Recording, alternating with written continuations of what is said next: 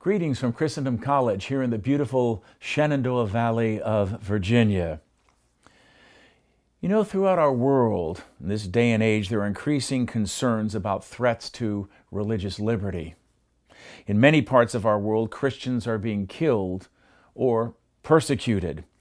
Sometimes it's through an abuse of the law where nations have enacted laws which violate the fundamental freedom that people should have to practice one's faith. We have seen instances where businesses have remained open and churches closed or severely restricted. This has happened before indeed throughout history, and there have been many persecutions in the history of the Catholic Church. One such legal persecution in which the law was abused to become an incredible vehicle of repression, took place in Ireland. In Ireland, the overwhelmingly Catholic population was stripped nearly of all rights and all dignity in what became known as the penal laws. To start it off, in 1697, a law was passed which banished all monks, friars, priests, Jesuits, and bishops from Ireland. An oath was required for anyone who wanted to take a seat in Parliament that required an oath to be sworn against the doctrine of transubstantiation.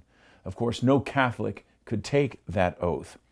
Then from 1691 to 1728, a series of laws were enacted which stated a number of things, including first, no Catholic could buy land. No Catholic could have a lease on a farm for longer than 31 years. And the rent paid on that lease was to be at least two thirds of the hold's yearly value. So, two thirds of anything you made went right to the landlord. When a Catholic died, his estate was not to be inherited by the eldest son, but was to be divided equally among all the sons, which is a way of ensuring that no one could vote and that no one could become wealthy, impoverishing the entire family. If one son was to become a Protestant, he could inherit the entire estate. No Catholic could become a barrister, a solicitor, a judge, or a member of a grand jury. Catholics could not sit in Parliament or could, could not vote in elections. Catholics could not hold public office, for example.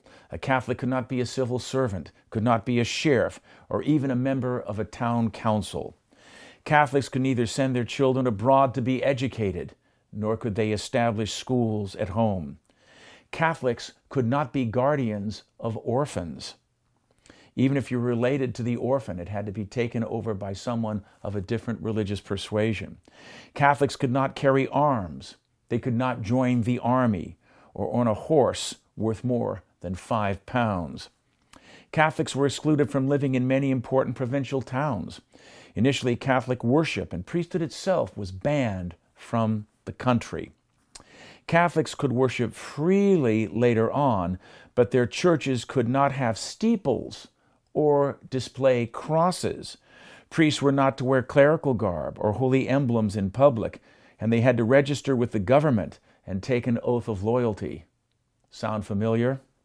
Archbishops, bishops, Jesuits, and regular clergy, again, ordered to leave the country. And Catholic pilgrimages were banned, especially the one at Lough Derg, Patrick's Purgatory, up in County Donegal. Eventually, a sense of truth and justice overturned these so called laws. Edmund Burke described the penal laws as, and I quote, a machine of wise and elaborate contrivance, as well fitted for the oppression, impoverishment, and degradation of a people, and the debasement in them of human nature itself, as ever proceeded from the perverted ingenuity of man. End quote. So did Edmund Burke view these laws that were enacted. Let us take the opportunity to pray fervently for all our brothers and sisters who still struggle under the yoke of such tyrannical laws in our world today, that religious liberty will not only be recognized, but celebrated throughout our world. Thank you for being with us today, and may God bless you.